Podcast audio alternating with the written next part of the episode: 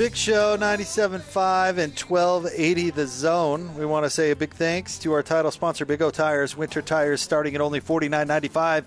Only at Big O Tires with no credit needed financing available. Big O Tires, the team you trust. We're going to talk to Stewart Mandel coming up here momentarily, editor in chief of the Athletic College Football. Also hosts uh, a podcast, does a bunch of really great stuff. Covered uh, college football for a long, long time, Gordon. That's why we always like having him on. There's no doubt about that. And there's lots to talk about. Yes, yes. He, he did some tweeting last night, and, and let's just say he was uh, mm, controversial in BYU land, uh, in, in BYU, the, the, BYU Twitterverse. In fact, let's get out to the zone phone. As I mentioned, editor in chief for the Athletic College Football. Uh, he's Stewart Mandel with us here on the Big Show. Hi, Stewart, How are you? Good. How are you guys? Hey, we are uh, we are doing great. Uh, you know, we talked to Austin earlier before the show. and We said, Stewart, get us, or we said, Austin, get us the most popular guy in BYU Nation right now, and uh, you were nice enough to come on. I I love BYU Nation. I hope BYU Nation loves me. uh, let's let's talk a bit about this uh, BYU Washington situation and how you see it uh, from your angle. What uh, what's happening? I mean, it doesn't sound like it's it's particularly likely, um, just because of the circumstances on both sides. Um, I mean, first of all, if Arizona State uh, can't play this week and Utah becomes available, just Pac-12 rules supersede everything there in terms of um, them having to prioritize the conference opponent. And then we know that BYU is waiting on tomorrow night's rankings to see if if they even need to play this game or if it's going to give them the upside they want. So, I mean, I'm not counting on it happening at this point, but um, I do think that if it's at all possible, I mean, I hope BYU and, and Tom Holmoe, they've talked openly, Kalani Sitake, about trying to add more games and, and quality teams. And Washington certainly fits that. Um, off to a 2-0 start, recognizable brand name program in the Pac-12, and uh, chance to play chance to play a Power Five team, which obviously until last week we thought wasn't even a possibility for BYU. Stewart, what do you think of the uh, the stipulations that the Pac-12 put in? Uh, it would be nice for BYU to load in an opponent and be able to count on it uh, as much as possible in this environment we're dealing with now. But uh, isn't that kind of strange for the Pac-12 to say, okay, up until Thursday we can we can bail and uh, and, and and leave you hanging? that seems well, a little strange. like a lot of things in this pandemic, they're making it up as they go along. And then obviously at first they weren't allowed to do any non-conference, and then after that situation where uh, Cal and UCLA got paired together on a Friday to play on Sunday, I think the Pac-12 is like, yeah, we need to to create more flexibility, and they're only thinking of themselves. I mean, they they they made that rule, and uh, to give the schools a little flexibility, they don't care how it affects BYU or any other uh, you know, non-Pac-12 team that, that it may came up, come up. So some teams might be like, yeah, we really want to play a Pac-12 team, and if it means having to wait till Thursday afternoon to, to get the clearance, count us in. And others might say, yeah, it's unrealistic. Uh, you know, we need to, to make other plans. So, um, not. I've seen it phrased on Twitter by a lot of people that Washington is is putting all these stipulations. Now Washington's just following the rule that the Pac-12 put in place. What do you think uh, now in hindsight about the Pac 12 dragging their, uh, well, I think they've dragged their feet a lot throughout all of this, but those two weeks uh, in between announcing that they had the daily testing program and actually announcing football was coming back, how bad do they look for dragging their feet those two weeks now?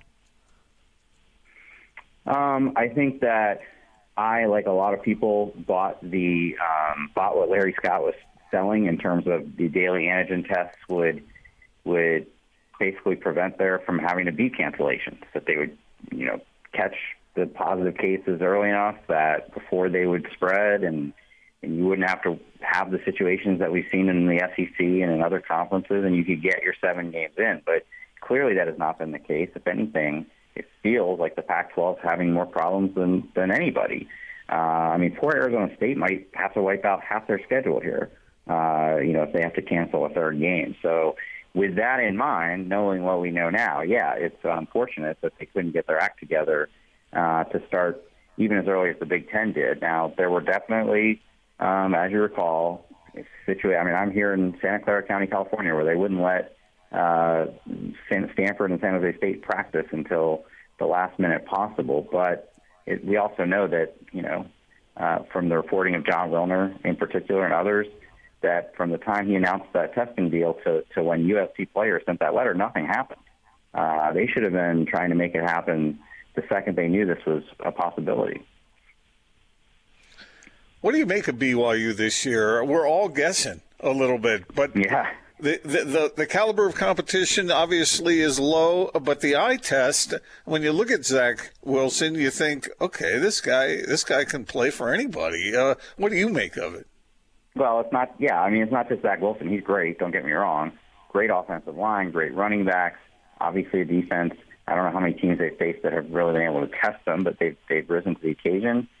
And certainly, the you know the Boise State game is really the only I think true measuring stick game we have that they blew them out on their on their home field. So I think they're really good. I have no uh, qualms about ranking them in the top ten, but they are definitely the team I'm most nervous for tomorrow night in terms of where are they going to be with the committee because the committee didn't start doing their ranking uh, in in uh, August, and you know I do think that BYU benefited in some ways from starting as early as they did on Labor Day, and, and a lot of people saw them uh, blow out Navy that night. Uh, and then obviously, just the way college football polls work, if you keep playing and you don't lose, you just kind of move up and move up and move up until you're in the top 10. Committee could say, we agree. They're a top 10 team. They could say their schedule's really weak and we didn't, we aren't bound to the AP poll and we're ranking them 19th. I have no idea. Uh, they and Cincinnati are the ones I'm most curious to see tomorrow. So with that in mind, Stewart, let me let me ask you this because uh, there's a lot of buzz and a hope around here amongst BYU fans that they get into the New Year's Six, and I have the, of course, wet blanket opinion that can, they don't have an automatic bid. So that means that the the New Year's Six, you know, the, playoff committee has to take Cincinnati or, or whomever from the G5, and that the likelihood of them taking another outside team and letting them in to take a cut of the pie is extraordinarily low. Am I wrong with that opinion? Well, with BYU, they have to finish ranked high enough, and um, at, at a minimum number 12. And then there's, you know, there's possible have to be higher, just depending on um, who gets slotted in. And, and for instance, I mean, an ACC team has to go to the Orange Bowl, even if that team is ranked 18th. So um, they just have to finish high enough, probably top 10 to be safe. And uh, we have seen time and again, and this is why, I mean, this is the number one reason why I think they should, if Washington's available, play Washington. If Cincinnati wants to play, play Cincinnati because I don't think they're guaranteed anything in this system. And we've seen time and again where a group of five team, I know they're not a group of five team, but they basically played a group of five schedule, um, doesn't get pennant like UCF uh, or you name it. Um, these teams often are much lower with the committee than they are in the polls because the committee is very serious about strength of schedule. And um, BYU doesn't have a good schedule. There's no way around it. They deserve all the accolades in the world for for even getting a schedule uh, after everybody dropped out on them. But it is kind of the the, the scraps and the leftovers, and um, I wouldn't be surprised, like I said, if they're outside that top ten, top twelve range tomorrow, just because of that. So, Stewart, forgive my naivete here. But I'm not sure what the beef is that BYU fans have with your position on that. I mean, it, it, it makes sense. I mean, it seems logical. I don't know. I mean, uh, some people may think that they are, uh, I, you know, that they're already in a, in the driver's seat to beat San Diego State, and you're definitely in. I just don't think that's necessarily the case. Now, if the committee comes out tomorrow night and BYU is number seven, then yeah, you probably can just, uh, you know, control your own destiny. We just don't know yet. Um, in terms of the thing about, you know, they seem to be most upset about the notion that they should basically be uh, somebody's backup plan, and I get that. I mean, that's certainly if you're if Utah is the other option. I mean, I think that's why this is particularly um, you know feels insulting. But I mean, if you're familiar with the concept of leverage, um, it's, it is what it is. BYU doesn't have any leverage here. They need to play a Pac-12 team to improve their resume much more than Washington needs to play BYU. Uh, because if Washington wins Pac-12, Washington's going to a New Year's Six bowl. Um, there's, they have that guarantee. BYU doesn't.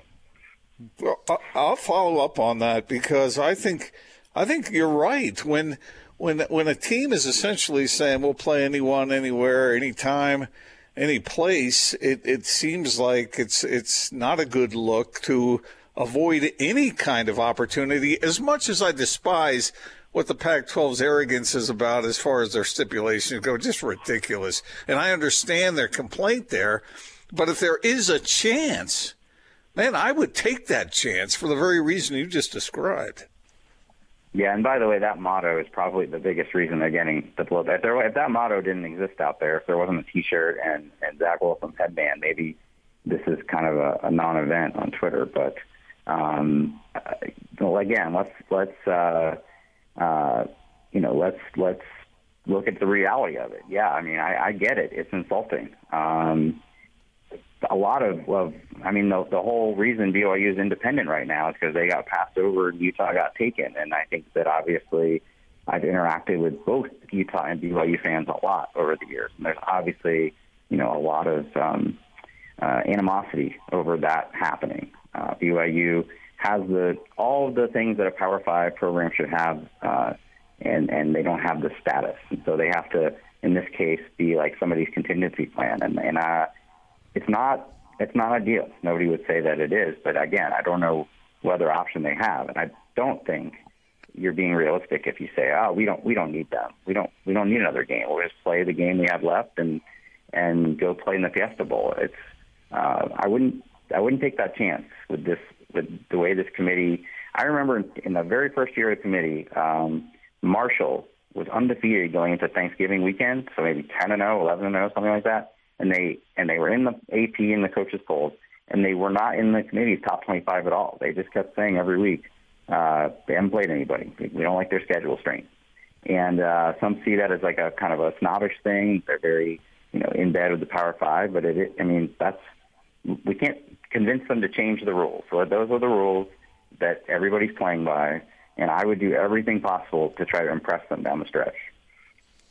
Stewart, last thing, and, and, moving away from BYU for a second and on to Utah State. Do you have any thoughts about Gary Andersen exiting uh, a job, really his second head coaching job in a row, exiting in kind of a bizarre fashion?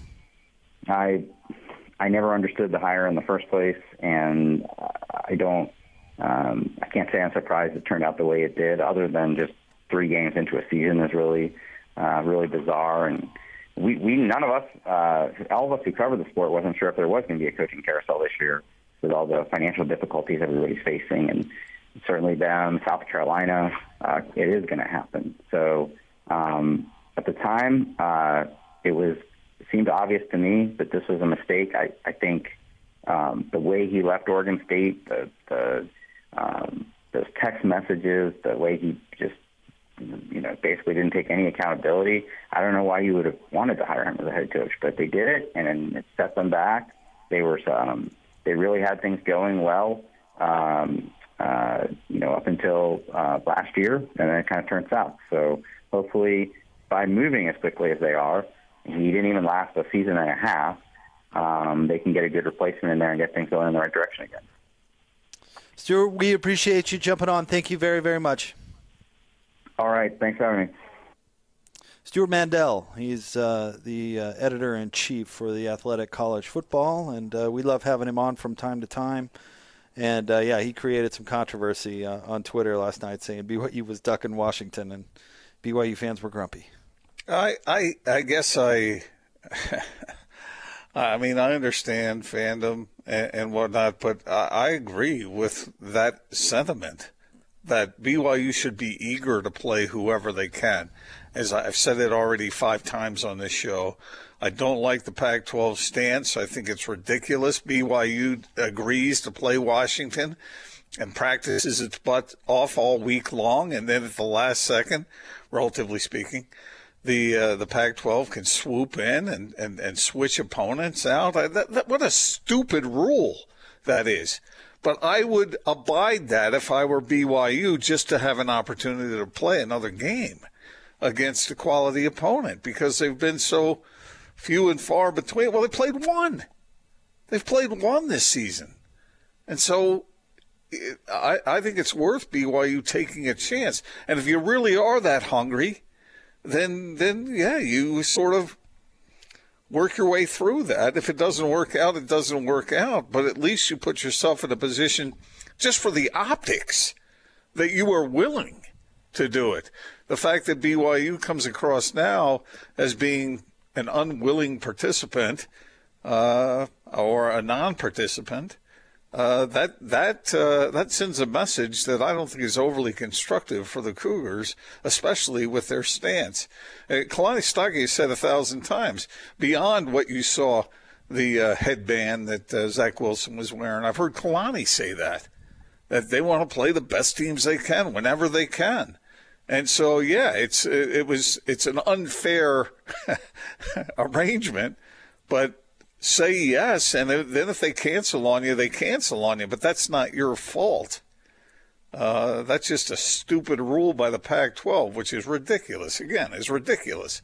But the Cougars need to appear hungry and unafraid, and not say stuff like, "Well, we'll let's wait and see where we are in the college football playoff ranking."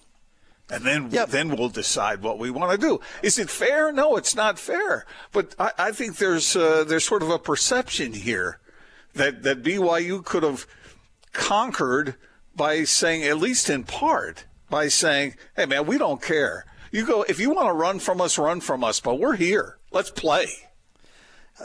well, I don't buy totally into that wait for the rankings thing. I, I, I think that that was far from the the complete story. And I think oftentimes the truth is more nuanced than the narrative. Like, for example, uh, there's a, a, rumor floating around the Twitterverse that the San Diego State game might be moved up to be this week in Provo. So I mean, it, there's there's more going on than just I, I don't I don't buy the narrative that BYU's ducking anybody. I think the truth is much more nu- nuanced than that, and there's more so, irons in the fire. So you're suggesting that they will that BYU's plan is not to play Washington, not to even agree to have the the opportunity to play Washington. It is to move San Diego State up and then come up with a better opponent after that. Possibly. Or well, who said or, that? Where where'd you get that from?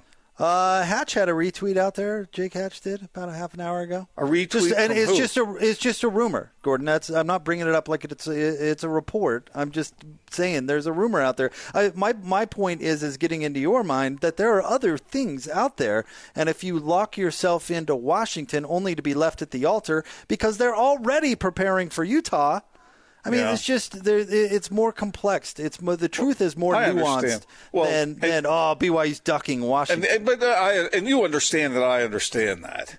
I mean, I, I, think we've gone through this exercise on the show over and over again. I get that, but at least have the appearance that you're willing to play anyone, anytime, anywhere and not not you know I don't know who it was who said let's well did, didn't Tom Holmoe say that in his uh, statement today that uh, well let's wait and see where we are in the rankings or something. Yeah, uh, that's part of it, but I don't think that's the whole story. But that's I a wrong don't. message to send at this point. Well, Especially he's not into sending does... messages. He's into being the AD at BYU. Oh, I think he's very much into sending messages. That's what this whole thing is about. It's about trying to prove something. And uh, look, look, I think I think BYU. I hope BYU finds someone else to play because their schedule just hasn't been enough. Other than the fact that they've been beating these teams really badly and they pass the eye test, they do. But we're talking about people, and you've said this over and over again, who may be biased in what they're seeing, and that may not be good enough for this team. And what would be a real shame is if BYU doesn't uh, either appear or actually uh, appear to be willing to play somebody else or doesn't achieve that goal.